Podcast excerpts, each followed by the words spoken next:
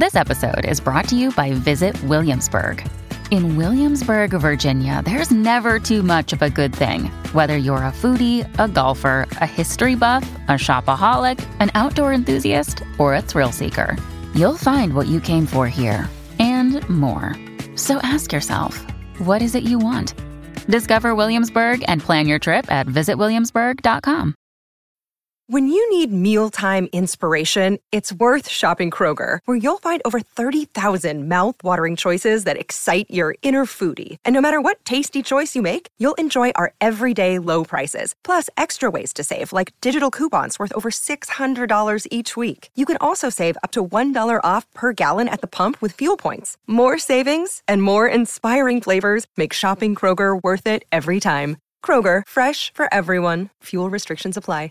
Step into the world of power, loyalty, and luck. I'm gonna make him an offer he can't refuse. With family, cannolis, and spins mean everything. Now, you wanna get mixed up in the family business. Introducing The Godfather at ChumbaCasino.com. Test your luck in the shadowy world of The Godfather slot. Someday, I will call upon you to do a service for me. Play The Godfather now at ChumbaCasino.com. Welcome to the family. No purchase necessary. VGW Group. Void where prohibited by law. 18 plus. Terms and conditions apply.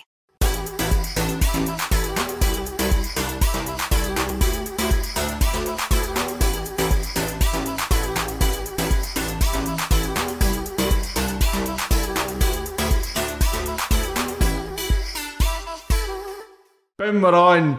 Today's guest, we've got Hezron Brown. How are you, brother? Good man, I'm good. How are you?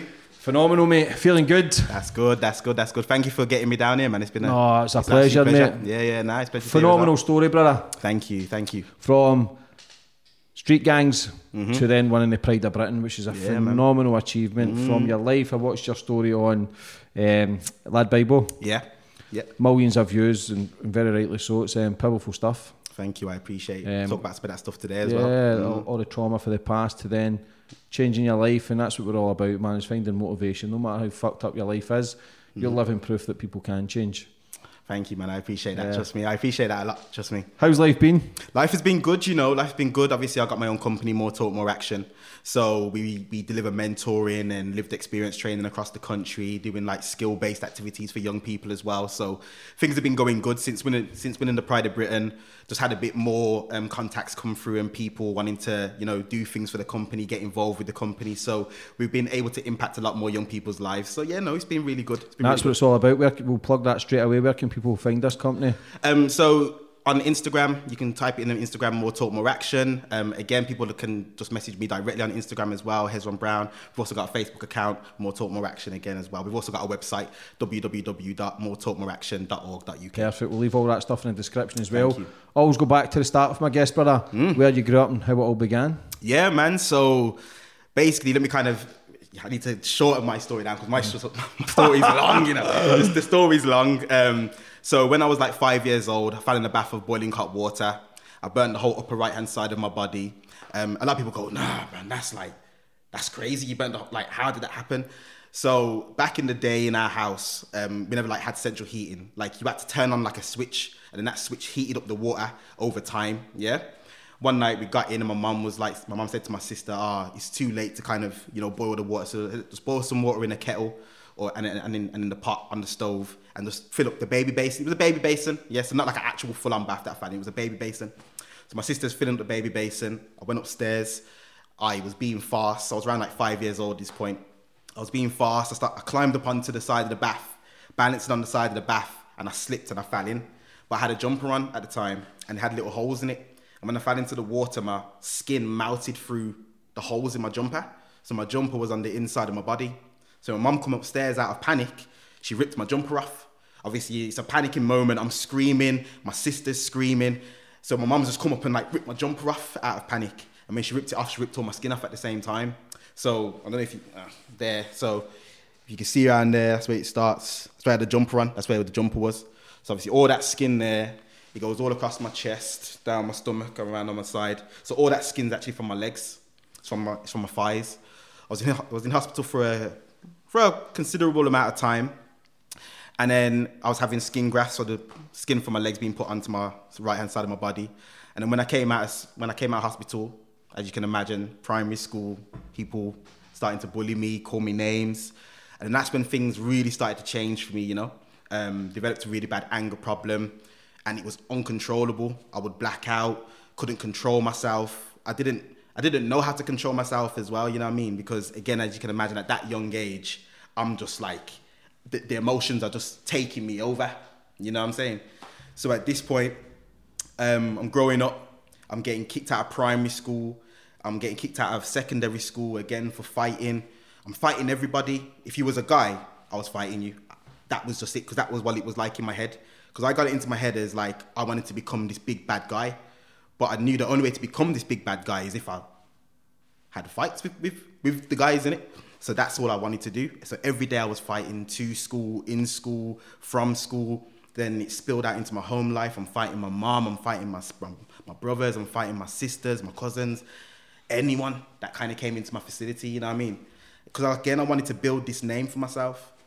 And, but that again was destroying my relationship at home with my mom. So my mom um, couldn't handle me. She couldn't handle me as a young person. I was punching holes through the doors. I took out half of my wall. I picked my wardrobe up and threw my wardrobe down the stairs at my mum. It took out half of my wall and my mum jumped out the way. I've had fights with the police in my house, all sorts, because my mum couldn't handle me. So she would call the police, thinking that the police were going to do something with me. But actually, the police were then making it worse because now I'm having fights with the police in my house. The police are trying to break my hands in the car when they handcuffed me in the car. Never put the seatbelt on me. I'm in the back seat, handcuffed me at the, behind, behind my back. And the, the policeman, he was driving the car. And as he, as he was driving fast, he slammed on the brakes. So now I was headbutting the front of the seat. And every time I was headbutting the front of the seat, he's like, Have I hurt you yet? And I was like, Nah, you ain't hurt me. Carried on again, drove fast again, slammed on the brakes. Boom, have I hurt you yet? Nah, you, not, you haven't hurt me. So again, like, these were the kind of things that I was experiencing when I was growing up, which was then again fueling my anger, making me worse. How old were you then? Them points there, I was like 11, 11, 12. Um, Mum kicked me out when I was 11. That's when she first kicked me out. We went to social services, went to the actual building, social services, and my mum sat me down. Um, we sat down in front of this woman on a desk, and she looked at my mum, and my mum looked at her and went, "You need to take my son." And the woman was like, "We're not gonna take your son. Like, you're his mum. We can't do that." And she was like, "Well, you either take my son now, or I'm just gonna leave him here." So the woman looked at my mum again, and she went, "You can't do that. You get me? Like, that's your son." So my mum just got up and walked out, left me there. I went and moved in with my eldest sister, lived with her for a year, um, and then I moved back in with my mum. Now the relationship that me and my mum had was that she would kick me out and I'll go back home. She would kick me out and I'll go back home. That was our relationship. And even though I knew she was gonna kick me out, I always went back home because that's my home, right? That's where I grew up. You know what I mean? Um, and then from there, it still continued to happen. She was kicking me out. I'm sleeping rough on the street. I'm going to school, knowing the night before I was sleeping on the canal. About for weeks, I was sleeping on the canal, literally sleeping in sleeping in the bush. The main meals I used to have for the day were the meals that I was having at school, but no one knew. I'm acting like everything's normal. I'm walking the roads like everything's normal. I'm chilling with my friends, acting like everything's normal. And what I used to do with them, I used to chill with them until it got dark. And then when it got dark and everyone was like, yeah, I'm going to go home now, I just used to go to the canal. Did you never to anyone? Did you never say to anyone? There was a few times like I, I sofa surfed at people's houses. There was a couple times, um, but again, it was that embarrassment in it. Like I don't want to go and tell people that I'm homeless. You know what I mean? Don't want to tell people that I'm on the street. Don't want to tell people that I'm living that way. And again, it was like an ego thing because I'm meant to be this this hard guy in it. I'm meant to be this guy that's that's trying to build this reputation. So how am I meant to be that guy building that reputation and I'm going to man saying to man I'm homeless? That don't mean you know what I mean? Yeah. And it was like an ego thing for me. So I moved back in with my mum. Then when I was 13, me and my mum had a massive argument and she ended up kicking me out again. So now I'm back on the street again. And I ended up moving in with, he weren't even, a, he was a guy that went to my school. And one day I went to his house, just knocked on his door. The only reason why I knew where he lived was because I watched him go to his house one day. And I knocked on his door and his mum answered. Never met his mum before, ever. And she looked at me and I said, "Oh, is is so and so there?" She said, "No, he's not. He's not here." And I said, "Oh, okay." And I started to walk away. And as I went to walk away, she stopped me and she said, "Young man, come back, come back." So I went back, And she said, I can sense there's something wrong with you.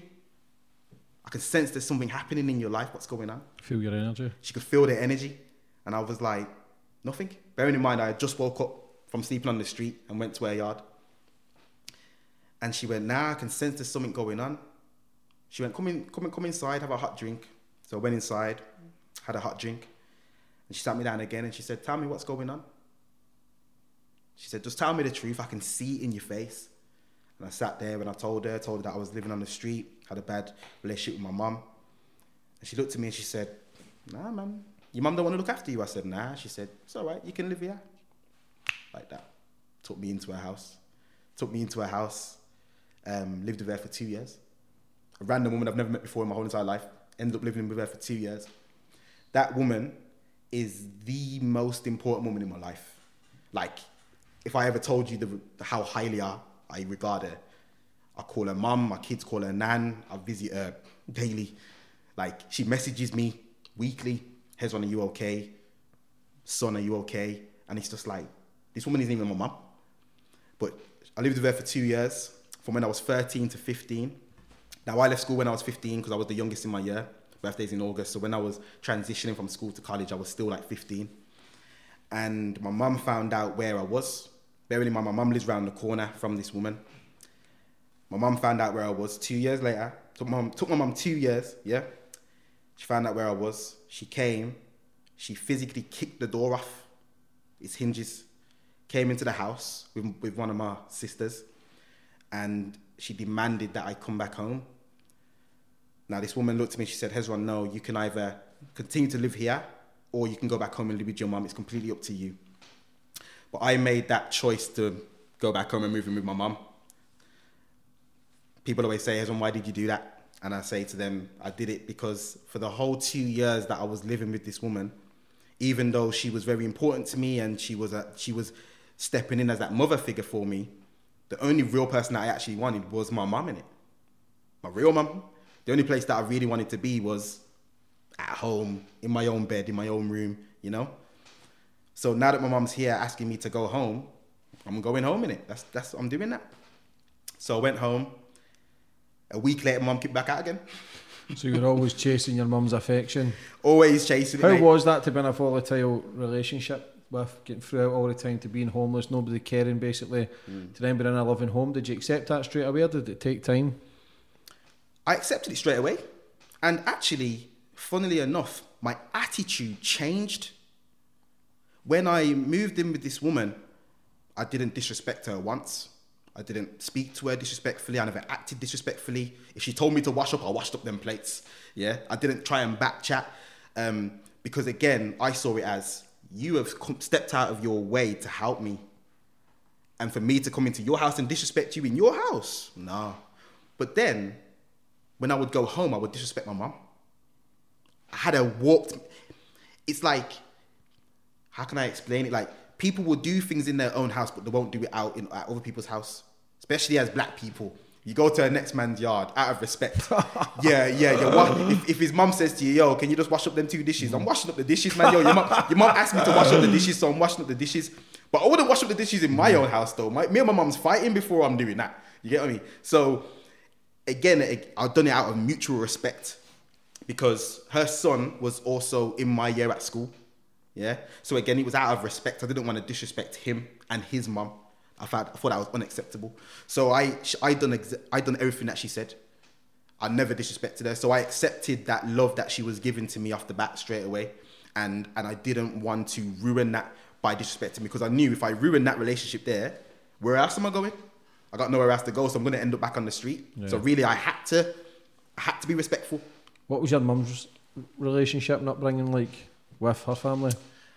My mum's upbringing. Yeah. My mum's well, I've never actually spoken to my mum about her upbringing.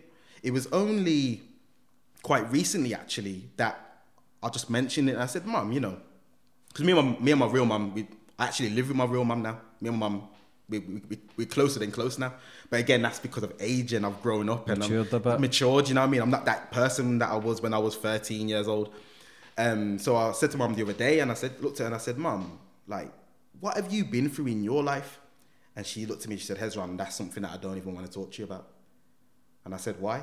And she said, because it's too horrific. And I was like, hmm. So when she said that to me, it kind of made me think, no wonder why we've been, why we've brought up the way we've brought up. You know what I mean? Because she's faced tragedy in her own life. She's traced, she's faced trauma in her own life. So that's mirrored onto us. All of my brothers and sisters, well, all of my sisters and me have been kicked out of the house. None of us have left willingly. Mm-hmm. So my three sisters and me have all been kicked out of the house. Yeah, but that tells you that your mum's clearly battling with something. Maybe she's got Oh. abandonment issues, and like you said, it's mirror image, and it's to break that connection that you would have done. You clearly still would do anything for your mum. Oh, 100%. How does she feel that everything you're doing now? Does she accept that? Does she give you love? And Yeah, yeah, yeah. Like my mum knows. Like um, I was on a Zoom call actually the other day, um, giving a talk to some young people, and everyone was asking about my mum. Like, you know, where's your mum now, and what does, and you know, like how what's your relationship like? And I went, just just one second, guys, hold on. And I went, mum, mum. She was like, what? I said, just one second. I went downstairs. I put the camera in her face. She was like, oh my gosh, Hezron. And everyone was like, oh, that your mum? And I was like, yeah, man, that's my mum. You know. I'm how does she mum now." feel about that? You saying that when she used to kick you out? She, is she okay with that as well? Yeah, like again, we've had to have our conversation. We had to like when I when I went back to my mum, we had to sit down and actually have a heart to heart talk to talk to each other because one thing that me and my mum did was we shouted at each other. I'm quite a loud speaking person naturally. My mum's the same.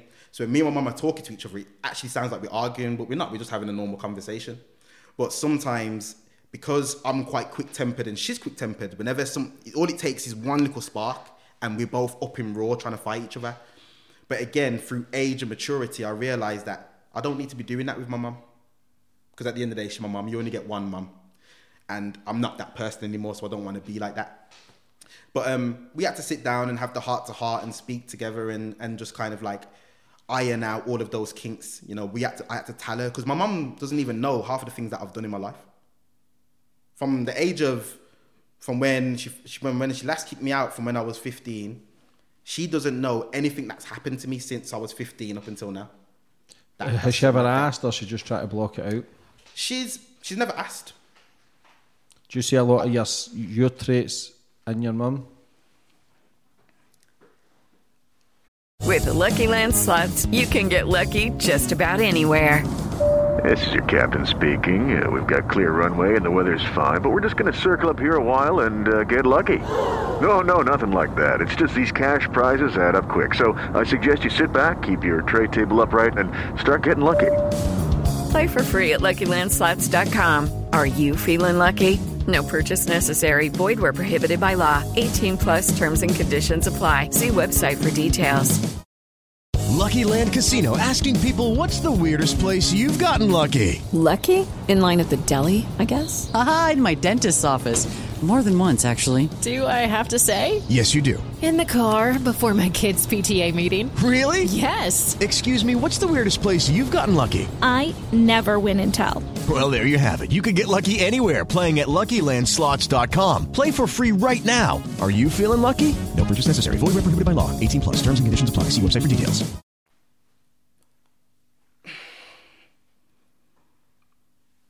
I would say yeah. Yeah. I would say there are certain traits of me that I do get from my mum. There are certain traits that I get from my dad. Um, but a lot of it more is probably from my mum. Yeah, my mum's quite a my mum's quite a hard woman, you know what I mean? She's quite hard and stern. She's a typical Jamaican woman, you know what I mean? Just like ready for war every two seconds, like ready to have a fight every five minutes. And it's like I, I I'm in that same I got that same mentality my mom does, you know what I mean? Um, but but she- my mom, my mom's my mom's a good woman, and what people need to understand is that it wasn't my mom's fault when I was younger. Because even again from the comments that I've been seeing on like the Lad Bible um, video and stuff like that, everyone's like, "Yo, his mom's bad. How can his mom kick him out and all this kind of stuff?" And what I have to say is, you don't know what I was like when I was younger you wasn't physically there when like me and my mum's uh, it's nothing that I'm proud of. Me and my mum's had physical fights. Like I throw my mum through doors. I threw my mum through a we had a marble table in our living room. I threw my mum through the table. Like I've took out knives to my mum, all sorts. So when people are saying, "Oh, your mum, your mum shouldn't have kicked you out," how can your mum kick out you when, when, when you was when you was eleven, all them kind of things? Because those are the things that I was doing. She, she didn't know She what couldn't, to do with and you. she didn't know what to do with me. She didn't know how to handle that. She didn't know how to manage that. And for me and my temper, and I had strength when I was young, man. Like I had, I was quite strong when I was younger, and my mum couldn't physically fight me. I was too strong for her. That's why, again, she was always calling the police because she didn't know what else to do. She didn't know how else to manage it. Mhm. She probably feels for her own life at some points. Oh, 100%. percent Mhm. We even had the conversation about it the other day, and, and at times she even said to my face, she said, Hezron, I was scared of you when you was younger. Yeah. My own mum was saying, Hezron, I was scared of you when I was like 12. So when did you start getting into the gang life? So that started happening more towards when, so when I got um, kicked out, I was taken in by, um, well, I went to an emergency accommodation. And when I was at the emergency accommodation, I was put into that through the council. And I was staying there. And then they put me into a temporary accommodation, which was a two bedroom, uh, fully furnished flat. No, a one bedroom, fully furnished flat, sorry. Um, had that when I just turned 16. Trying to find college. And then I eventually found a college, but no college wanted to take me in because I never had no grades. But one college did. And they told me that I had to um, do two years of further education to make up the grades. So I said, okay, cool, I'm going to do that. Now, when I was at college, that's when I started to hang around with people that I wasn't normally hanging around with before, people that weren't even from my area, you know, and I started to hang around with them because of the college that I went to. It was quite central in, um, in, in Birmingham. So a lot of people from different areas would go into that college and stuff like that. So I started to mix with people from there. Again, not even realizing it's really a gang thing. It was just more like, you know, it's just certain man that mans are rolling with, mans just chilling with. I ended up getting kicked out of college. Um, got kicked out of college in my first year, and then started wandering the streets. Now I'm in town every day. That's all I can do. I'm just in town, walking around, chilling, and then because I'm central, because I'm so central again, there's so much people from different areas now that I'm mixing with, and because I'm not going to college, now I start mixing with those guys even more, and we jamming and we we chilling and we walking around, and then eventually, man, start going to parties, then you go into this place and you go into that place and then you're getting brought on this ride out, you're going on that ride out, and then slowly you find out that actually, yo, raw, man's man's repping now. like I'm repping now, like walk on, like I got bellies hanging out my pocket. you get what I'm saying? Like I got bellies hanging out my pocket and that I'm throwing up signs and I'm just like I don't even know how that even how that even happened, but it just happened because there was nothing else to do. You know, um, from when I was living in my temporary accommodation, the council then put me into my permanent accommodation, which was a two bedroom unfurnished flat. So I had a two bedroom unfurnished flat when I was 16. I'm on job seekers allowance. I'm literally getting, I was getting what, like, I was getting like 60 pounds, 60, 80 pounds every two weeks from the job centre. Bearing in mind, I don't know really know how to spend this money. I've never really gone shopping before. I've never really bought clothes before. I remember the first time I went to um, I went shopping, and I had my money. I didn't even know I didn't even know what to buy because I didn't know how to cook. What am I buying from the shop? You get me? I'm buying packs of biscuits and Doritos for my dinner because that's the only thing that I know. I'm buying sweets and crisps. You get me? I didn't know how to make a meal. Um, I never even had a cooker to even make a meal in. I never had a fridge. I never had nothing. So I spent most of my days out on the road. But then as I'm out on the road, the guys that I'm hanging around with, they're showing me love in it. They're showing me love that I wasn't getting from anywhere else. And now, and this is what I try and make people understand. To me, it wasn't a gang. Family. It's a family thing. It's a brotherhood. We're brothers. It's not a gang. Accepted. Like, we're, we're brothers. But, Like a lot of the mandem as well was in similar situations that I was in. Broken homes. Broken homes. Dad weren't around, or mum weren't around. Um, bad relationships with their parents. Again, bad anger problems. Again, now man's man's not saying that those things are are um, you know acceptable and like you know just because we had those things we we had to enter a gang i'm not saying that but because of that brotherhood that, that we had it just we just fitted in we just fitted in. We just fitted in. That's that, that, that's all that you can say. You fitted in. But then it gets to that point now whereas because i didn't care about anybody else and because i because i was on that certain path anyway i just decided to spiral down it even more. Why i might as well go further down the rabbit hole in it i'm already in the rabbit hole so why don't i just go further down it? Might as well. So that's what I was doing. Now um now we've got guns. Now I'm selling I'm selling coke. I'm selling cocaine, and I'm going into big warehouses where mans are chopping down weed. Mans are chopping down plants of weed. We had bathtubs full of weed. You know what I mean? Like I remember I remember the first time I started um, selling uh, cocaine, and it was funny because what happened was um, my bridging. He gave, he, he, gave, he gave me he gave me the cocaine, yeah, he gave me the drugs, and it was all wrapped up already. It was all wrapped up, ready to sell. But okay, now listen to how this is how mad this is. Some of those wraps that he gave me was candle wax. Hmm? He had crushed up can- candle wax and literally crushed it up and then wrapped it. But some of it, some of it was actual cocaine. You get me? So imagine now, um, I saw one of my other bridgings because I've never sold cocaine before. I don't know what it even is. You get me? And um, I said to my brother, I said, "Oh, I've got this thing off one of my boys," and he was like, "Do you even know if it's real?" I said, "I don't even know." And we had another bridging that that done coke. So he came and he took out one of the bags and he, he sniffed it, and he was like, "Yo, that's, that's good stuff, you know, bro. That's good stuff." And I was like, "Is it?" Seeing, I didn't even know what if, if it was good or not. I didn't know anything about it, so I was like, "Okay, cool." And I said to my brother, I said, "Bro, how do man even sell that blood? Like, walk one, like man's just gave it to me, but what do I do with it really?" So then he started saying, "Okay, cool. Well, you got you got any contacts? You got any links?" I was like, "Nah, bro. I don't know any bit. Think about that." He was like, "All right, cool. Well, just come chill with me for a bit and whatever." So then started to kind of, he then kind of sold it for me on behalf of me, and then just kind of gave me a little bit of the money. You get what I'm saying? But kind of then started to learn the ropes of it and kind of like how how you operated with with the drugs. You know what I mean? Again, sometimes we had like some man would lick a crop or something like that. You get what I'm saying? They'll go and go lick a, lick a big crop, and man would just split the money off that. Or I was doing um, little bits of work here and there. I was doing security work actually. I was doing like site security with like dogs and stuff. I started doing a bit of that, all cash in hand stuff. Never anything like big, nothing on the books. Just doing a lot of cash in hand work, just trying to survive. Um, and as I said, like man was doing robberies and things like that. Listen, man was doing things that man weren't proud of. You know what I mean? And a lot of it I was doing again because I was trying to survive, but also as well just because I was trying to fit in. What kind of robberies? Just all sorts, of car robberies. Man was running up in people's houses. He said just like crops. Man was going like more going for crops. You know what I'm saying? Man was going for the big crops, trying to find all the time. He was trying to find a big crop. You're walking down the road, you're trying to sniff out a crop in Waiting someone's house. see all the cut and like, shot yeah, over, yeah. You see all the blacked out windows, black curtains, and you're like, that house has weed in it, and it's just like. No, it doesn't, bro. Nah, it's got all the signs of having weed in it, bro. Look, it's got blacked out windows and all this black curtains. The window's open, got a little tube hanging out the window, and like, oh yeah, yeah, it's got weed in there. And next thing you know, you find yourself later on that night trying to run up in the house. But as I said, it was it was just mad. I remember, I remember there was a, there was a time, and um, we had a gun. Yeah, we had a gun, and there was about six of us. Don't know where this gun came from. Don't know where it came from, but this geezer just came with it, and everyone was bare, bare gassed. Everyone was like, "Yo, bro, like, yo, let's shoot it." You get me? Like, let's shoot, it, let's shoot. And I was like, "All right, cool." So everyone's just one round, and it man's just shooting the gun. It was one round. You get me? And um, one of my bridges, he takes the gun and he and he fires it, but never realised the, the backfire and he broke his wrist as he shot the gun.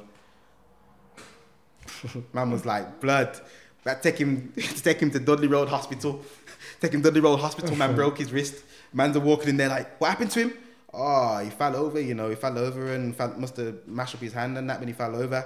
You know what I mean? It's like little stupid things like that, you know what I'm saying? And again, when you're in that world, I always say to people, when you're in that world, them things are like, them things are minor. Yeah. Like, But it's scary how fast they can spiral out of control. very, very like quickly. And again, when I speak to people, I say, you know, to get those things, as I said, is minor. One phone call, one phone call, and and it's there. It's not a problem. I remember um, I had an incident, and after the incident, I saw one of my friends, and I was telling him about the incident, and he said, "Hezron, you know, there's a shotgun around the corner with one shell in it, innit?" And I said, "Oh, nah." And he went, "But if you need it, it's round the corner." Told me where it is, round the corner, in on some in some tree. He said, "And you'll find it there, one shotgun with one shell." He said, "But if you use it, you have to you have, you have to let man know that you've used it." I was like, "See." There was so much people that like I used to hang around with that just walked with guns like it was nothing in their JD bag. Man had it in their JD bag back in the day in their drawstring J drawstring JD bag. That was always the thing that you looked out for first. their JD bag if they had a JD bag. But how many of those How kids? many- how you many know of what I those mean? kids walk in the streets How just many now? even now? Even now? Do you know what I mean? Obviously now it's more worse. knives and, and Yeah. Mm-hmm. trying to get machetes out and big zombie knives and all them kind of things. But it was scary to how much people were had access to them things. When did you start trying to make the transition? When did you start trying to improve your life? So that happened when, so we done a robbery.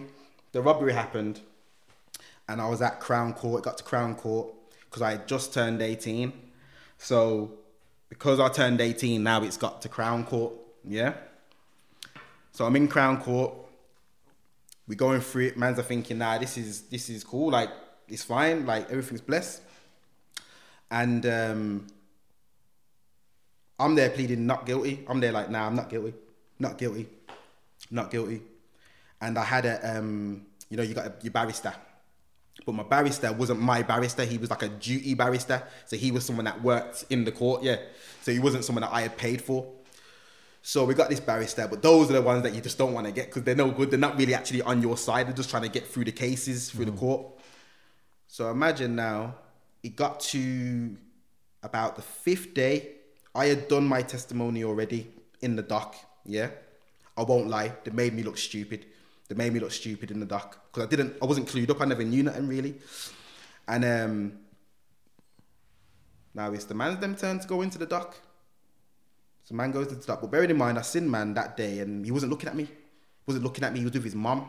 Because again, we're still young. He was only like just turned 18. And he was with his mum and he's looking down at the ground. I'm saying, yo, bro, you're cool. And he's just looking down at the ground, not saying nothing. And I was thinking, that's weird, you get me? And at the time, I was with my sister. Two of my sisters came to the court. And um, I looked at my sisters and I said, nah, my man's acting, my man's acting dodgy still. Like, my sisters was like, yeah. And I was like, yeah, he's acting dodgy. We got into the court. I'm sat in the dock. My man goes into the into the stand. My man's like, yeah, my man did all that. Like pointing at me like, yeah, that guy there, he was the one that done everything. I don't even know him. So he's doing in court. My man's like, I don't actually know who he is. Judy was boring. Hello. Then Judy discovered ChumbaCasino.com. It's my little escape. Now Judy's the life of the party. Oh, baby, Mama's bringing home the bacon. Whoa, take it easy, Judy. The Chumba life is for everybody. So go to ChumbaCasino.com and play over 100 casino style games. Join today and play for free for your chance to redeem some serious prizes. ChumbaCasino.com. No purchase necessary. Void where prohibited by law. 18 plus terms and conditions apply. See website for details. I looked at my sisters. I remember it clear as day. I looked at my sisters. My sisters looking at me, mouth open, like I'm look, looking at him like, what's he doing? My man's in the court. I don't know who he is. Now my man done everything. Still, my man just came up and just done this and that and but, and I was sat there like looking at him, and he couldn't even look at me in my face, and I was just like, raw, Little snatch. like raw. That is actually mad. So then imagine you come out the court. Um, a couple of days later it was the sentencing, and I got found guilty. The other man then got found innocent. Found innocent. I then had to plead guilty my, because the barrister came up to me and said, "From that testimony, you have to plead guilty because if you plead not guilty, it's going to be curtains basically." And I was like, "Okay." But again, I'm just listening to what the barrister's saying because I don't know. You get me? I'm not clued up. So I, I just went, okay, cool. I'll plead guilty. So then it comes to the um the sentencing. I was like, how do you plead? I said, oh, guilty. And then the judge looked at me and said, I'm gonna make an example out of you. So what the, that's what the judge said to me. And then she was like, come back in so so much time for your for, for like your sentencing. So I said, okay, cool. Now the reason why that happened was during that robbery, I punched I punched a guy, and when I punched him, I hit him so hard I broke his cheekbone and his eye socket. When the police arrested me, they thought I hit him with a weapon. So they were like, "Did you hit him with a hammer?" And I said, "Nah, I hit him with my fist." And they were like, "There's no way you hit him that hard with your fist that you caused that much damage." And I said, "I hit him with my fist." And then when they found out that I'd done like martial arts and boxing, when I was in the court, the judge looked at me and told me that I was a weapon and told me that I was a danger to society because I know how to fight And because I, what, what, what, what she said was, because I constantly hit a target every day, I know how to physically cause harm to someone. So in that situation, instead of hitting him, I should have done something different. That's why she said, I'm going to make an example out of you on your sentencing. So I've gone away. I've gone to um, my pre-sentencing report at probation. I walked in the door and there was this, this black woman standing there. And I walked in the door and she just looked at me and she just went, not another black man. That's what she did. And I went, what? She went, are you my next appointment? I said, I don't know. She went, what's your name? I said, Hezron Brown. She said, sit down in the chair, man. I said, sit down in the chair. So I'm thinking, who's this woman? You get me? Like, who's she talking to? So I sat down in the chair and sat there. And then she calls me into like a little little room, little box room. So I'm sat there and she goes, Tell me what happened, man. She went, lay straight. She said, Tell me what happened. I said, Nah, I ain't telling you what happened. I ain't telling you what happened. I ain't no snitch. I ain't telling you what happened. She went, Snitch? She said, Little man, you can't even be a snitch. She said, Your friends are already snitched on you. You already got found guilty. already got found guilty. She was like, Where have you got snitch in your head? She was like, You do know you got found guilty in it. And I was like, Yeah. And she said, So what are you talking about being a snitch? Everything's already been out in the court. you know what I mean? So I was like, See? And she said, Look, I'm gonna be real with you. She said, Depending on how today goes, depends on how you get sentenced. And I was like, Okay. And she was like, Just tell me what happened, man. But she went, Tell me your involvement. She went, Tell me what you did. What did you do? So I told her what I did. And then after when I told her what I did, I told her about like my upbringing and stuff like that. Cause she asked me, she said, "How have you brought? How you been brought up and whatever?" And I, and I told her. And afterwards, she started laughing, and she was like, and I looked at her, I said, "Why are you laughing for?" She went, "You're not going to prison." I said, "What?" She went, "You're not going to prison." She said, "If you go to prison, you're gonna end out ten times worse than you are now." She said, "You're not going to prison. I'm gonna ensure that you're not gonna go to prison." And I looked at her and I said, You can't, you can't, you can't. How can you tell me that I'm not going to prison? My barrister came out when, when that day when we was in court, my barrister come up to me and said, Hezron, you can, you're looking up to 10 years for this, you know. He was like, you can be getting up to 10 years. Not that I was gonna get 10 years, but he was like, you can be looking up to 10 years for this. You get me? So anywhere in between that, you know what I mean? So I was like, okay, cool. So I looked at the woman and I said, how can you tell me that I'm not going to prison? My barrister's saying that I'm looking at 10 years. And she was like, listen, leave it with me. She said, I'm just going to write a bad boy report for you. Leave it with me. And I was like, okay, cool. Again, I don't know about none of this stuff. I've never been caught up in the system like that hard. So I leave. About the day, I remember the day before my sentencing, I was, if I ever told you my mindset. And I went to my yard, I bought myself a McDonald's, Burger King, and a KFC. Literally went to Burger King, KFC, and McDonald's, bought myself burger meal, chicken, uh, uh. coleslaw, Last beans. supper. I had free drinks. I f- I'm thinking in my head, I'm not seeing this. I'm not having this again. I'm going to prison for 10 years. I'm, go- mm. I'm crying in my yard. I'm gonna tell you straight, I was bawling in my yard. I'm bawling in my yard. I'm thinking, I'm going prison. I'm going prison. I'm eating the meal. I'm, I'm munching it down. I'm stuffing my face. I'm savoring, you know. Sa- I'm yamming on the chicken. I'm savoring it. You get me? I'm thinking, I'm not eating this again. And then I go for my sentencing. Still remember I was wearing, I was wearing my white shirt, my grey trousers, and I was sat in the dark. I was sat behind a, like a like a, it was like a plastic screen. You get me, like a unbreakable screen. Had the prison guard standing over me and that. I'm thinking, yeah, my man's just gonna chaperone me down to the van because you gotta pass the van as well into the Crown Court, so you can see the van that you're gonna be getting taken away in. You get me? So I'm thinking, I'm going, going prison. I'm in the dock. Heart's pounding, bro. I'm sitting there, calm, cool, collected. I'm just sitting there, waiting for the judge to come in. But my heart's beating, beating, beating. The judge comes in, Mr. Brown, stand up, stand up. And she looks at me and she goes, I was gonna sentence you to prison today. Obviously, through the from the court case, she was like, My sole objective has been to sentence you to prison for what you did.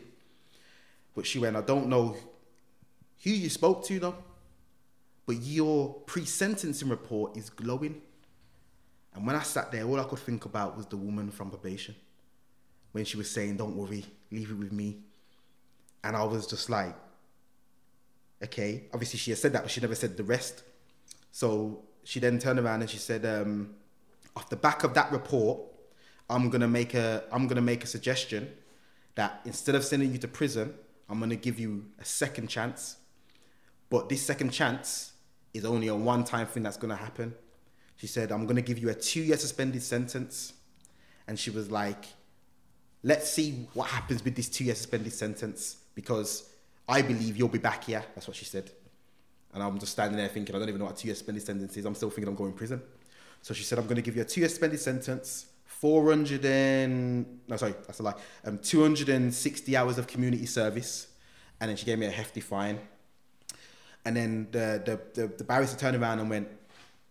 I was like, looking at him like, like, what, what, you get me? And he was like, you can, like, you can go with that. So obviously I'm like, go, like, on. So I walked out.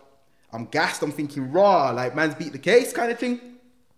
And um, I remember, man, I stepped outside and I, when the fresh air licked my face, bro, I ain't gonna lie to you, I was, I was a different guy, blood. It was like I was fresh out. It's like I, ju- it's like I had just come out of prison After 10 And I- years. Like after ten years, and I was just feeling that fresh air. It felt. I can't even tell you how crisp the air felt on my skin. It felt. Never felt nothing like it, man. And from there, I was like, nah. And then I was sat in my house with a friend of mine. who was in the same gang as me at the time.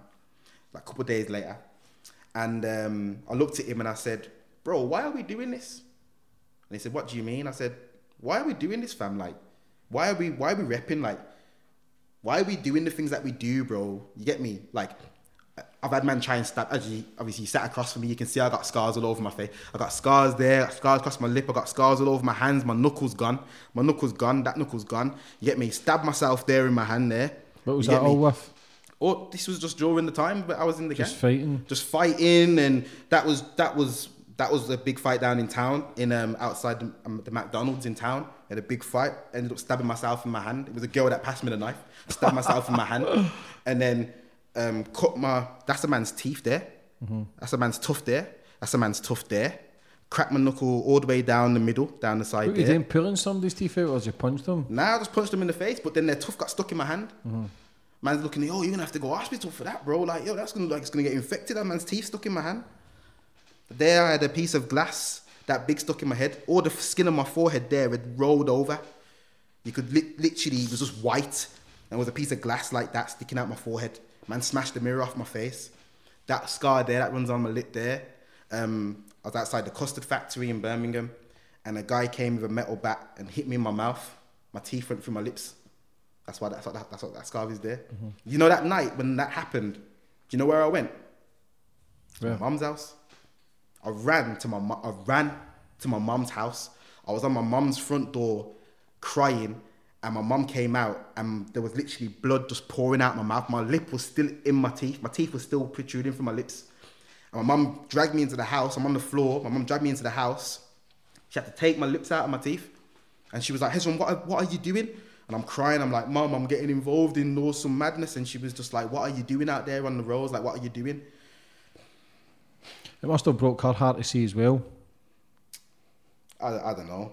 I mean, what my mum always says is, ah, the reason why you're alive is because I've been praying for you this whole time. Possibly. And I'm like, She must have burnt a lot of fucking yeah, candles, yeah. man. She was. She must have been praying a lot because I ain't gonna lie. God has brought me to where I am now, and don't ever think for a second that I don't believe that. God has brought me to where I am now. He He made me go through all of that to become the person that I am now to help others. That's how I see it.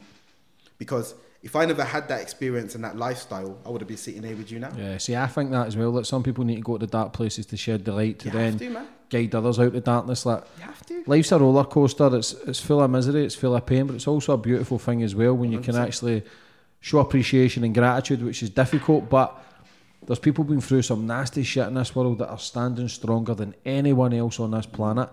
You don't wake up and think like life is great and it's amazing. Like it's a constant battle to try and improve it. And you're living proof that people can change. All the the war wounds and the the volatile relationship between you and your mum. It shows you that not only you can change, but your mum can change, and she can Oh, also yeah. see the world differently. Oh yeah, yeah, yeah. And you know what? My mum is a completely different person to how even she was when I was younger.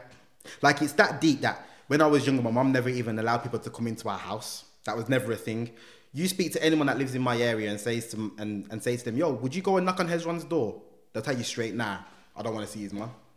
Whereas now my mum's inviting people into the house, like, "No, you can come in now." You can. And I'm looking at my mum like, "You never used to do that." You know what I mean? And again, it's just because over time, what she said to us is that the reason why she was like that is because she was very overprotective of us. So she always wanted to make sure that she had that kind of hold on us, you know what I mean? But again, essentially, it made us stray away from the path even more. Um, but going back, To that your friend's house. yeah, I was, I was, I was in my house, and then um, I said, you know, why are we doing this? And he said, we're repping the ends, Hez. Repping the ends, bro. Repping the postcode, fam. We have to, bro. We have to. You get me? And I looked at him and I said, You're telling me we do we've done all of this over a postcode, blood. Even though I knew it was over a postcode anyway. But I said to him, and it just hit me, and I was like, Man, I've died over this, bruv. Like, man, I've lost man's life for a letter and a few numbers, fam. And we both looked at each other, and he looked at me and he said, Rise, I've never really thought about it like that, you know. And I said, Fam, man, are losing man's life over a letter and a few numbers, blood. I said, You want to know what's even more deep? My mum don't even own a house in the ends, fam. So technically, I'm fighting for the council because I ain't got no mortgage, bro. So so go on there? You get me? Like, so I'm fighting for the council, then, innit? I ain't fighting for the ends, bro. Man, I don't own no house there. And he looked at me. We both started laughing, and I looked at him and I said, "You know what, fam? This is dead." And I just looked at him and I said, "You know, I'm gonna change, man. I'm gonna change." And he looked at me and he started laughing and he was like, "You ain't gonna change. You ain't gonna change, Hez." I said, I ain't gonna change. He said, No way, man. You're not gonna change, bro. You're hectic B. That's what he used to call me. Hectic B. You're hectic B, bro. You ain't gonna change. I said, Yeah. I said, Seen? I said, Okay, cool. At that time, I used to wear all black. Literally black everything, yeah? Black everything, gloves and that, pin ban- balaclava, my shades and that, hood up and that. And um, I went to H&M. The next day, I went to H&M and I bought myself a white top and blue jeans and I came out wearing the white top and blue jeans. I put my black clothes in the H and M bag, and when I walked outside, I put the H and M bag in the bin with all my clothes in it. Just put it in the bin, my gloves in it, everything. Put it in the bin, and I went to the bus stop, waiting to catch to catch the bus back home. And this um, old white lady came walking up to the bus stop, so I'm standing there, and she comes and she stands right next to me, and I'm thinking, that's that's weird because as you can imagine, that never happened to me. People were people were clutching their bags walking past me. They weren't standing next to me. And um, she started talking to me, just random. Started talking to me. So I looked at her and I said, "Are you, are you talking to me?" She said, "Yeah, I'm talking to you." I said, "Oh, uh, yeah, you all right?" She was like, "Yeah, yeah, I'm all right." Are you? I said, "Yeah, I'm good. I'm good." We had a conversation, and then I stopped her and I looked at her and I said, "If you would have met me 20 minutes ago, you would have clutched your bag and walked off." And she looked at me and she went, Why? You seem like a decent young man. And if I ever told you it was like, bang, like instantly I realized I'm not a bad guy. I've never been a bad guy. And it's crazy because even when man was doing all that stuff, people would say to me, like, Hezron, your personality doesn't match the way you look because I was bubbly, like how I am now, bubbly, like yo yo, I go on, I go on. But I looked like a thug, like I looked aggressive. Your but mask. yeah, it was like a mask. But if you spoke to me, I was the coolest. I was cool, man. I was cool, active. Yo, come roll, like yeah, I was chill. And I realized, and that woman seen past. Obviously, I wasn't wearing those clothes, but it showed me there on the spot that your appearance actually um, gives off a certain energy. And just for the fact that I was wearing a white top and blue jeans, this that woman felt that she could come and stand next to me and have a conversation with me. Yeah. Whereas if I was wearing all black, she would have clutched her bag and probably stood there next to some other people that she probably would have felt comfortable with. And we had a whole conversation. She sat next to me on the bus. I caught the bus home. Now, where I lived, it took about 40 minutes on the bus. She sat with me. She was actually getting off at the same stop that I was, funnily enough. And she got off the bus and she looked at me and she said, Look after yourself, young man. And I hugged her and I said, Thank you. And she said, no worries. And I said, have a good day. And She walked off. And I went back to my flat. And my friend came about 20 minutes later. And he came upstairs, he came into my yard, and he went, Raw, you raw went and did it, Hez. I said, Yeah, fam. I went and did it. I told you I was gonna do it.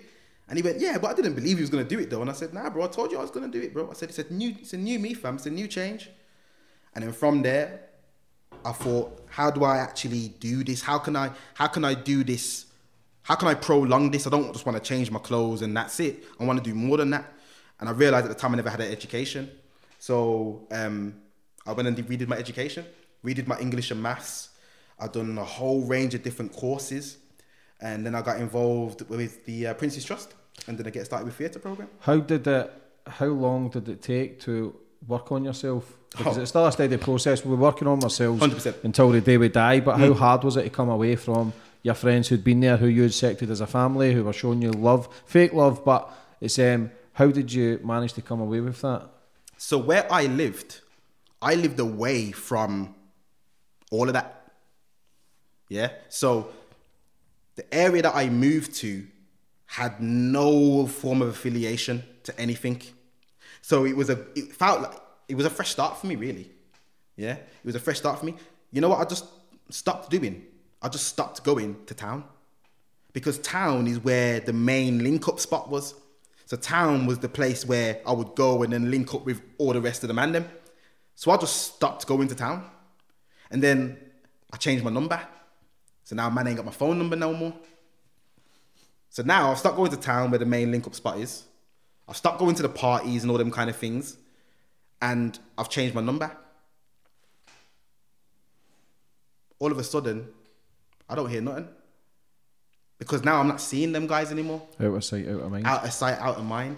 And I realized, well, they couldn't tell me anyway because I changed my number, but I realized how, how like they didn't actually care about me.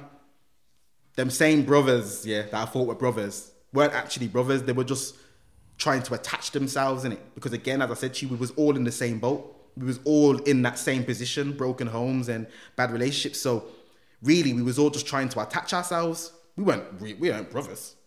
We weren't. It was nothing of the sort. Just all using each it was just we was we was all just using each other until we found our place. But now I found my place. So, and you want to know when it actually struck me? about two years later, I went to town and I saw the exact same group of men I used to hang around with. But bearing in mind, I'm not dressing the same like I was back then. I'm walking and I walk through them. There's about 20 men standing there, you know. I walk through them. Not one man said anything to me until I got out of it and I turned around and I saw one of my bridges and I said, Yo, fam. And he looked at me all weird. He went, Who are you, blood? I said, It's me, fam, hectic. He went, Yo, mad. Yo, bro, you look different, fam. Like, yo, what, go on? And I looked at him and I said, You know what, fam? Hold it. Safe. And I walked off. I didn't even hold a conversation. And it showed me that, again, I can walk through them, man, them, and they even recognize me. So that shows me already, me and you ain't bridges, bro. If you're my bridge and I can recognize you, I don't care. It doesn't matter if you've changed the way you dress. I know you. I could walk through them, man. How many of those kids you grew up with, you were involved when back in the day, are still alive, or, or how many are dead in prison? That question I couldn't tell you because I haven't kept up to date with it. When I when I left that, I completely separated myself from that life. Don't get me wrong, I used to get like updates. Like man would say, because my brethren who um, saw me that day when I changed my clothes, I was still seeing him like all the time because he lived around the corner from my house. Um, he was never trying to force me to go back into the gang. He was very accepting of me, obviously leaving and whatever. And I even tried to make him do it, but he was like, nah, Hezron, man, you know, my family's too entrenched, man. You get me? Like his dad's part of the gang, like you get me, or was part of the gang, you know what I mean? Like his brothers are part of the gang, like so he was like, Hezron, I can't even get out of it like that. You get me? It's like an entrenchment thing for me, like my, it's a family thing. So I said, all right, cool. Well, obviously, do you support the journey? He was like, yeah, of course, bro. Obviously, you like, you know, you do your thing. But he always obviously was still rolling with them, man. So he then would give me updates with what's going on. He would be like, yo, did you hear about this? Or did you hear about that? But again, a lot of the time I didn't even take it on because to me, that was negative energy. That was negative conversation. When I changed, the only thing I wanted to hear was positive affirmation. It was all about positive aff- affirmation. Man turned into a Buddhist. It was just positive vibes, positive vibes, positive vibes. And that's always what I wanted to hear. So all the time when he used to be like, yo, Hezron, this man got locked up, or yo, did you know my man died, or did you know this happened? I always used to say to him, fam, don't want to hear it, blood. Don't want to hear it. Leave it outside. Don't bring it into my yard. I don't want to hear it, but I don't want to know about it. Because as I said, I just wanted to separate myself. I wasn't that person anymore. So why am I trying to put myself back into that life and hear about all them things and try and get involved in them things? Why? Don't get me wrong. I still had, I still had um, man saying to me like, "Yo, yo, yo, come on, let's like, yes, let's go lick a yard, man. Like, let's go lick a yard and yo, Hezron, I got a bit of something if you want to slang it." And I'm looking at man like, "Nah, pff, like that. Nah, that's dead." How hard was it that is for you to stay in the path at such a young age to come to the realization that fuck that life? I mean, at that time, when all this had happened, when I had done that change, I was like 22.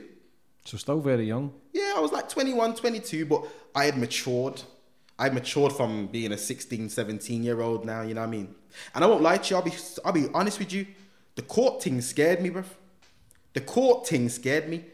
And, you know, like, no man wants to go prison. You get me? Like, no man wants to go prison. I had that two year suspended sentence on me in it. So what that meant is, let's say me and you are chilling, and you end up starting to do something, and police get called, and I'm there. Association. I automatically get arrested. Doesn't matter what's going on. I automatically get arrested and go straight to prison, and then my actual sentence gets activated. Yeah. Plus the two years on top, the two year suspended sentence gets activated with it as well. So I was like, yo, I'm not going in prison for no man. So I made sure that I just, as I said, separated myself from everything. Valued, valued your freedom. That I valued it differently, trust me, because as I said, I was like, I'm not willing to go to prison for these man Yeah. when I'm trying to change.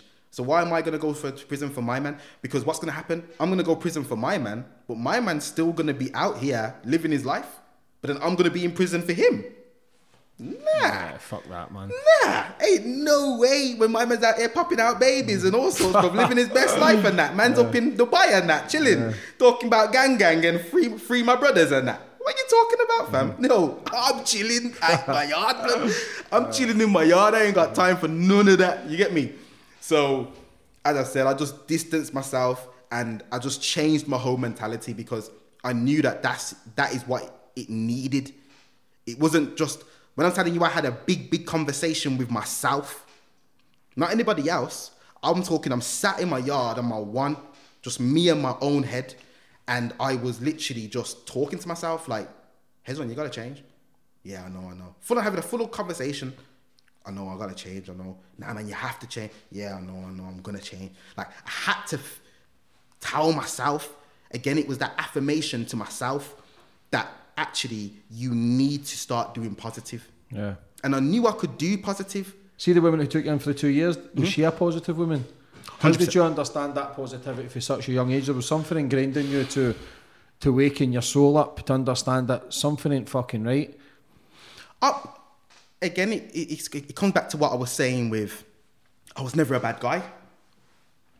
So when I had done this change, I had brought out that side of me that I never showed people. That funny, jokey, loud, like bubbly side. Whereas I tried to mask that when I was in the gang. You get me? Because again, how can you be like that but be a gang member and you're all hyper and bubbly and all nicey nicey? You can't do that in it. So I, I, I masked it. But when I changed, I brought that personality out. And when I brought that pers- personality out, I realized that again, I was a friend. I was a friendly. I'm a friendly guy. I'm a friendly person. Like you can come and have a full on conversation with me. I'll sit there and have a full on conversation with you for hours, and I don't have to know you. And I just try to instill that into my day to day. Do you want to know what what actually um, set it in stone for me? Yeah. So when I was doing um, the Get Started in Theatre program, it was at the Birmingham Rep Theatre in Birmingham Town Centre, and I said to myself when I started this program, three. I set myself three basic, three, three basic rules, and now they're very stupid, yeah. But at the time, they meant a lot to me, and it was things that I wanted to do to try and um, instill that kind of side of me. Yeah. So the first one was I was the first one to arrive. That was my first rule. I'm gonna be the first person to get there in the morning for this course. Yeah, have to be the first person. The second one was I'm gonna be the last person to leave. Do you know what I actually used to do, or what I actually did? We would all be in this room. I would actually wait for you all to leave the room.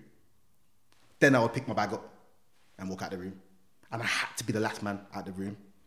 And the third one was I was gonna say hello to every single person that I walked past. Mm, no, I did. How was that? Very stupid. Yeah. Like I looked like an actual madman.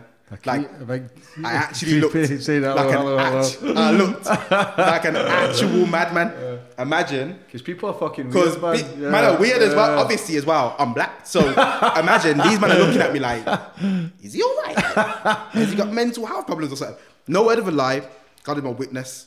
From the moment I stepped into the rep theatre, morning, morning, hello, hiya, hello, hey, hi, morning, morning. Everywhere I went, I'm walking around to the point where I never even knew who I was saying hello to. That caught the attention of somebody who was quite high up. The last day of the um, program, so I'd done this for a whole week, you know. Whole week I was doing this. First one there, last one to leave, saying hello to everyone. Everybody knew me when I was going in there. The last day we had to do a play outside um, the rep theatre, and there was two guys standing there. So at the end of this play, everyone's receiving their awards for completing the program, and one of the guys steps forward. Uh, Hezron Brown, where are you? Because I'm the last person to receive my award. Now I'm thinking, what's going on? I step forward. He goes, um, "My name's so and so. I'm a scout for the West End." So everyone's like, like shocked. You get me? And then he goes, I want to offer you an acting position in a musical play on the West End in London. So I'm like, me? And he was like, yeah. When I tell people, yeah, what you wanted me to play? he wanted me to play um, Donkey in Shrek the musical. You laughing for, blood? What you laughing for? You can see it now, innit? You can see it now, innit? You can see it now, innit? I'm on the road again. Come on, Shrek. Come on, Shrek.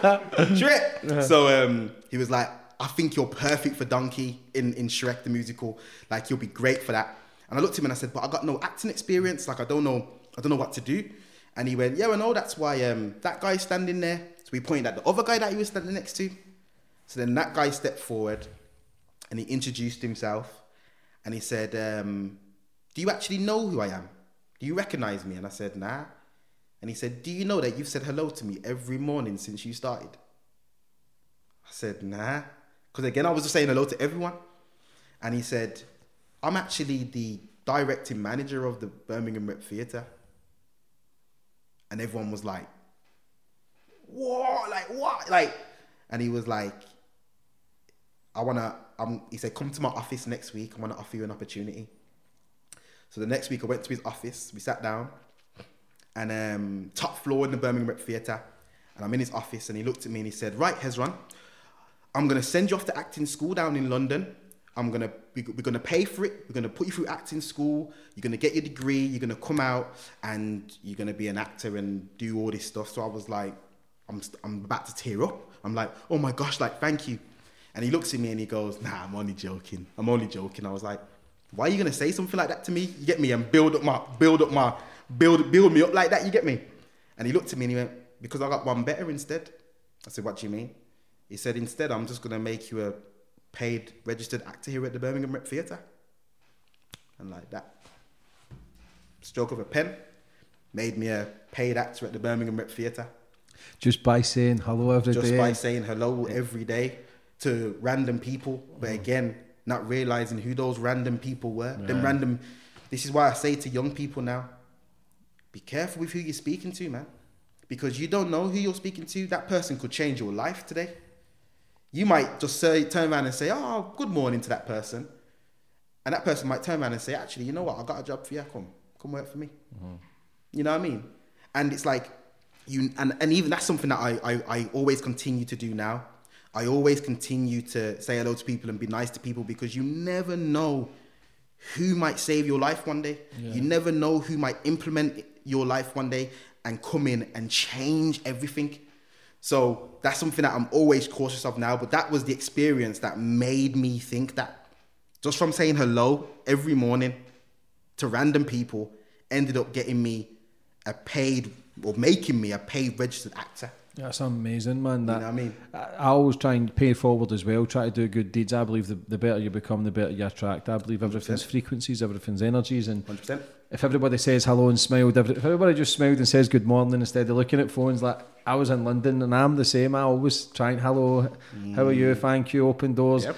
But people look as if you, when you say hello to somebody in London, it's Yeah, like they just put a a shit in their fucking kettle. It's um, you're just thinking you're fucking nuts. But I think people are scared to interact now. I think Oh, yeah. people are scared to do that. So when you done that, then did you did you play the part as a donkey? Is that because you were no, so actually, happy? no. Um, I actually didn't end up doing it because what happened is when I started doing the acting, I'd done like one or two um acting roles, and then I realised actually that wasn't really something that I wanted to do. Acting is a acting's a hard game, Yeah, man. Like especially as a as a black man as well. There's not a lot of um castings. There's not a lot of positions that have black cast members. So when I was going for like auditions, the man's name is like Simon. Simon, or you know what I mean, or like some proper old school country name, and it's like the, the the script is written for a white man. It wasn't for a black man. And when I actually sat down with um, the guy who got me into that position, he told me straight. He said, "Hezron, acting is still a white man's game." That's what he said to me straight up to my face. He said, "White." He said, "Acting is, is still a white man's game. un- un- unfortunately, there is not a lot of um, there's not a lot of cast or scripts that are written for black characters, and even when they are, it's all like gang member stuff or like you're like." You know, it's all it's all to do with like you're in a gang or you're this very violent person. It's nothing like positive. You know what I mean? yeah, yeah, yeah. So after that conversation, I had a conversation with um, the Prince's Trust, and I ended up becoming an ambassador for them. And that saw me going around, and I was speaking to, I was going to like corporate events, I was going to gala dinners, um, and that really changed my perspective because now I've gone from thinking, knowing the road life to now chilling with like rich people, but like legit rich people, not people that have brought it out of drugs and have like diamond chains and cars. People that was wearing sandals and shorts, but they're billionaires, and I'm chilling with them. You know what I mean? Yeah. And I started to see a different kind of perspective. I'm starting to speak to business-minded people, and I started to realize, like, raw, this you man out here doing it legit in your in your sandals, bro. like you man are in your sandals and shorts, and you're running the show like that. And man are like, yeah, man. And I was like, rah. And it changed that perspective for me. You get me? So then from there, I thought to myself, after because that ambassador role was only for one year. And after that one year, I stopped having communication with the Prince's Trust. And then I thought to myself, why am I actually out here talking to corporate bosses and celebrities? I thought the real people that I need to speak to are Youth. young people in it. They're the man that can relate to me. They're the people that can relate to me. So I ended up going to a school, just this random school. I had a relationship with the teacher there. And I said, um, Do you mind me coming into the school and doing one of my talks? Telling my life story. And she was like, Yeah, Hez, like come in one day. I just did it for free because I've never done it before. Didn't know what the kind of reaction was going to be. And I went in, I gave the talk, and when I'm saying that, the end of the talk, the whole year group stood up and came to the front. And all the teachers were like, sh- like didn't know what to do because they literally all just came to the front. And I was like, yo, yo, yo, everyone calm down. I had to make them queue up, make a, make a line. And they're all coming up to me like, yo, sir, that was mad, you know, like, yo, sir, I'm going through the exact same thing. And I got a bad relationship with my mom and I'm, I've got this anger problem I don't know how to control. And I'm in a I'm in an emergency accommodation now, and I'm like, I started to see that a lot of the young people had similar attributes to me, had when we're going through similar things, and I thought to myself, yeah, I can help them. I thought I can actually help them. So I ended up setting up my own company, More Talk, More Action. And then for about, I would say for five years, I was going across the country for free, for free, just going into schools, doing my talk, speaking to people, building up my, just trying to build up my name. Actually, to be fair, that's a lot. I weren't even trying to build up my name at that point. I was just trying to, sh- I was trying to share my story. There's you still been therapy for yourself. Yeah. It, building your confidence. That's all that it was. Building my confidence, building me up as a person again, getting some of that trauma off my chest, being able to, to, to talk about it with people. Uh, But in the same process, try and help the young people as well. And then um, I got a phone call from the Prince's Trust. And because they had heard about what I was doing and all the work that I, that I had done. And they asked me to go to Scotland. And I was like, what do you want me to go to Scotland for? And they were like, oh, we just want to do a, um, a story on you and the work that you've done. So I said, all right, cool. And they were like, you know, we want to bring it out of that urban looking um, place and we want to kind of bring it into a more like, you know, countryside setting, a more professional setting, because that's kind of how you are now as a person. You're not that urban person anymore, you're more of a professional. So I said, yeah, that's fine. And then when I was up in Scotland, there was a film crew and all that. I'm thinking, who are these man? These men are, how come there's so much film crew here? You get me? So we're walking around, we're taking pictures, doing this little mini film. And then uh, they said to me that I had to do a, a, a talk with a, a, a journalist. That was like the end of the day. So I'm like, all right, yeah, cool. So I go and sit in this room, and this room was mad posh, some big mad chairs, and I'm just like, yo, this is mad posh for like a journalist still. And I looked at the guy and I said, like, who's this person that's coming in? Because this is posh. And the guy was like, oh, it's they're quite a famous journalist, so obviously that's why we ha- we had to put it in this space. I said, okay, cool, cool. I'm sitting down, and then the guy looks at me and he goes, I think you should stand up, you know. I said, why? He went, mm, just stand up, trust me. So I said, okay. And then when I stood up, Prince Charles walked through the door. And he walked in, and I was like, I was like, huh? Like kind of just like set back, kind of thinking, like, what? Like, you get me? Like, what's going on? And um, he comes up to me and he says, uh, do you know why you're here? I said, nah. He said, you're here because you've won the Pride of Britain award. And I just broke down, man. I was just crying, crying. Even now I was talking about it, welling up, like, I was just crying, man. I was bawling. My man was rubbing my back, you know, bro. Prince Charles rubbing my back, fam. Man was rubbing my back, blood. I'm not lying to you. I had Prince Charles rubbing my back, fam. Man was, t- man was like, it's all right. It's all right. I'm there, like. Mama's there. He looked at the cameraman. He went, turn off the camera. And the cameraman turned off the camera. Again, you don't see all this on the video because obviously they edited it up and whatever. So I'm crying, hunched over. And he says, oh, stand up, man. Stand up straight. And I stood up. And I'm crying. I'm like... And he looked at me and he put his hand on me and he said, I just want to say I'm proud of you. From the man that you was to the man that you are now.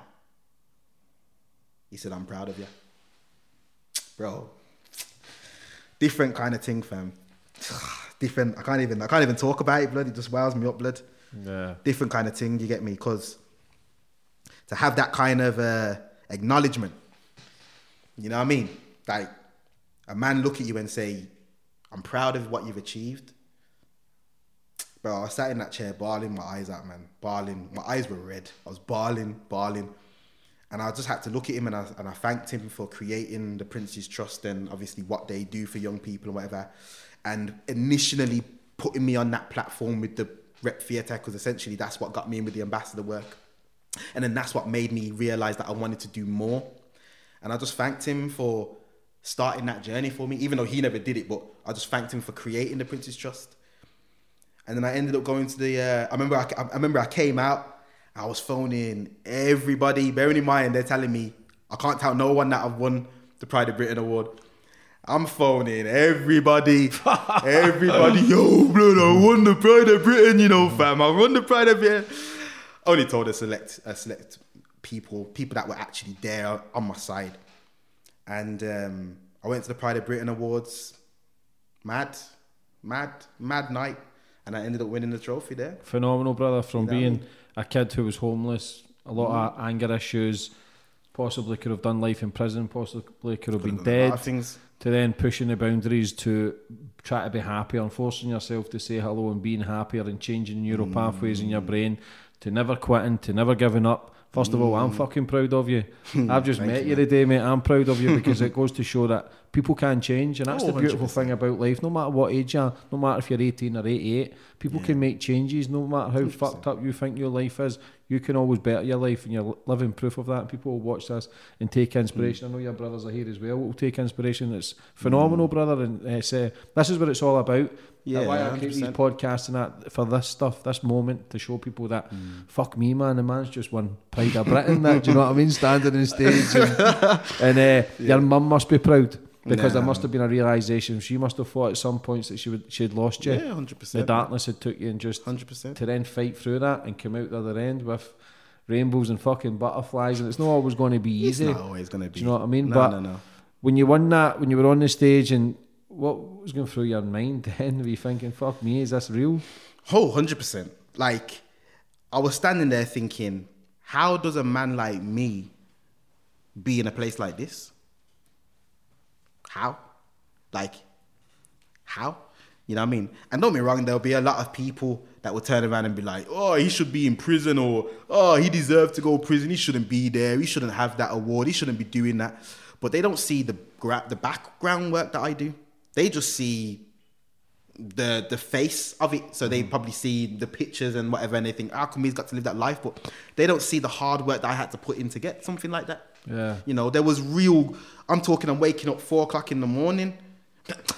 I'm waking up. I remember I went two o'clock in the morning. I had to wake up because I was going down to Wales. I had to catch train and all sorts, and I'm trekking down there for free out of my own money to to to go and speak in a school to talk to young people because I was that passionate about speaking to the young people. Like thi- this whole journey, I won't lie, from even from the Pride of Britain award, this whole journey for me has just been it's been mind blowing. Because again, as I said to you, how does a man like me, a man that went through the things that I went through, but there's a lot of men that have been through half of the things that I've been through and in mental institutes, literally banging their heads off walls. You know what I mean? But one thing I've always just tried to do, and one thing I always say to the young people, just keep swimming, man. It's from from that finding whenever when that first time I watched Finding Nemo, I'll never forget the first time I watched Finding Nemo, and Dory was turning around saying, just keep swimming. And it stuck in my head, and I was like, you know what? That's all that man have to do. You just have to keep swimming because life will always hit you with hurdles. It will hit you with with tragedy. It will hit you with cruelty. But it's how you adapt yourself. It's how you move forward with that, in it. Because how you move forward with that determines what kind of person you are. Mm-hmm. You have to get right in your own mind. You have to sit down with yourself and be like, actually, you know what? I need to make a change. I need to make a difference. I need to be strong. Don't get me wrong. It's not it's not always easy. Even people now, people think people think, oh my man's so strong, he's so strong headed. There's been times I've broken down. There's been times I've been curled up in a ball on the floor, crying my eye- crying my eyes out. You question it. and I've questioned everything. I've questioned my being. I was I tried to kill myself when I was younger.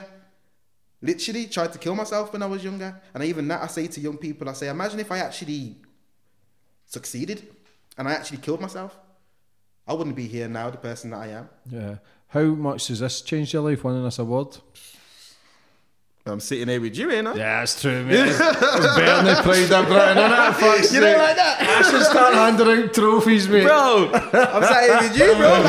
Like, since since winning the award, you know what's been the maddest thing? Talking to people that would never have spoken to me before. Yeah. On a on a legit one, let's be real. Let's be real.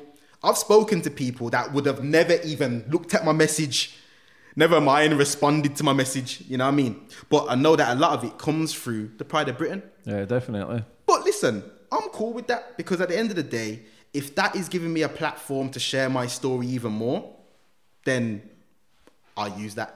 You know what I mean? Because at the end of the day, that's my only mission. My only mission is to share my story as much as possible. As you said, to show people that, you know what? You don't have to quit. You don't have to give up. Keep swimming. Keep swimming, persevering, and you will come out the other side. You will come out the other side better, stronger. And what I always say to people is that, you know, you've you go through that the one time, you know how to deal with it the second time, don't you? Because the first time you went through it, It was a struggle. It was hard. You had to learn how to adapt and how to and how to um, take it on board and deal with it. The second time it happens to you, ah, I know what to do. Yeah. But at open doors, man, it's just about riding a wave and taking it It's as far as you come. wave. Going forward for the future, brother, what's your plans? The plans is to grow the company as much as possible. Um, we want to be extending even more um, out into the country. So working with more schools, more young people, um, getting more contracts, and you know, just trying to build the name of More Talk, More Action. Because at the end of the day, as I said, that's what it's about, man. Let's try and we, I'm trying to impact these young people's lives, and however we can do that, whether that's mentoring, whether that's lived experience talks, whether that's skill sessions, whatever it is that we can provide, I want to make sure that we've got that implemented in, in, in the schools, colleges, universities. Because one thing I've always said is everybody needs a mentor. Everyone needs a mentor, man. Everyone needs someone to talk to. You might sit there and think, ah, oh, no, I don't need no one to talk to. But you'll find that the moment you start talking to someone and you feel comfortable talking to them, you'll, you'll get all that stuff that's on your mind off your mind. All those things that's on your chest off your chest. Instead of suppressing it. S- Exactly. And a lot of these young people, especially in these times, they've got a lot of pressures, man. They've got a lot of um, pressures from a lot of different things, you know what I mean? Like these young people are watching music videos, they're seeing other friends doing well. Um, we live in a generation where everything's done online. I'm seeing like little 12, 13 year olds with like 100,000 followers, and I'm like, how you, you like 12, bro? You're like 12, you know what I mean? But they're famous. And I'm like, and the young people see that and they're like, I need to I need to be that famous. If they can do it and they're 12, I'm I can do it. And they think to themselves that they have to be this certain way instead of just growing up normally and growing up in a, in a, in a, in a way that they can learn for themselves what kind of person they are. And that's the reason why we do a lot of the mentoring in the schools because we want them to, sh- we want to bring out who they are mm-hmm. as a person and who they want, that creative side, but also who they want to be. Mm-hmm. A lot of these young people don't know who they want to be, what they want to become. And we try and help them know what they want to be and know how they want to be and know what they want to become. Yeah, everybody's got a gift, man. Everybody's it's got a gift, It's man. Schooling, I believe, needs to change, in my opinion. There's a few things that need to be put in place for kids to understand life, money manage- management, love, even death, man. We don't we talk about death. We don't can't handle it well. Yeah. We just end up fucking spiraling. But for anybody watching, brother, it's going through a struggle. It's maybe in gang life or maybe suicidal, full of anger. What advice would you give for them? Just keep swimming. Yeah, don't quit. Just keep swimming, don't quit. Young people that are involved in that gang life and, and things like that, if you can get out of it, then get out of it. If you if you're struggling and you can't, try and seek help. Try and find a service, something in your local area, someone that you can trust, that you can speak to, and and try and remove yourself from that situation. It's quite hard because I've spoken to young people that have turned around to me and, and said, like, I want to get out of the gang, but I can't because my family's doing it, my mum's doing it, my dad's doing it, my cousins are doing it. What do you say to a young person in that situation? Yeah, it's difficult. It's difficult. You can sit here all day and say, seek the help, man. Seek the help. Go and find someone you can talk to. But ultimately, there that's where they live. That's their support. That's their that's their network. So whenever they go back to that, that's always what they're gonna see. They're always gonna see the gang. Mm-hmm. So what do you say to a young person like that? I think the only thing you can do is work with that young person and make that young person believe that they can be more than that. That's what's important, isn't it? Making them believe that they don't have to fit that stereotype or they don't have to fit in with the rest of the family. They can be bigger than that. They can be more than that. Show them that you can be different. Why don't you be the example? Why don't you lead the herd? Don't be the sheep, be the shepherd. Yeah? Show them that actually, look, we can do great. We can do greatness. I always say to people, you can do greatness. Everyone's got greatness within them. Everyone can do greatness in this world, but you just have to do it. But people don't do it. They just keep it inside and they're like, no, no, I'll do it tomorrow, I'll do it next year, or I'll do it whenever I can. Listen, you do it when you do it now. And the same with these young people, do it now, you know. So it's what I would just say to these young people is, as I said, keep swimming and try and try and be who you want to be. Like don't don't fit in with the stereotype. Yeah, just be who you want to be. Be you. Be you. Yeah, and and yeah, as I said, just don't just don't fit into the stereotype. Don't fit into the stereotype. It's, again, it's it's just like don't try and live up to society. Don't try and live up to society. Just be you and be yourself. Brother, for coming on today and telling your story, you're a Thank true you so much. inspiration for what you're doing. A lot of people Appreciate get it. inspiration from your story now, and it shows that people can Hopefully. make changes. Can't Hopefully. wait to see what the rest you do for the future. Yeah, man. But for coming on today, brother, and telling your story, it's been amazing. All right, And thank you for having me. you. Thank you so much. Thank you.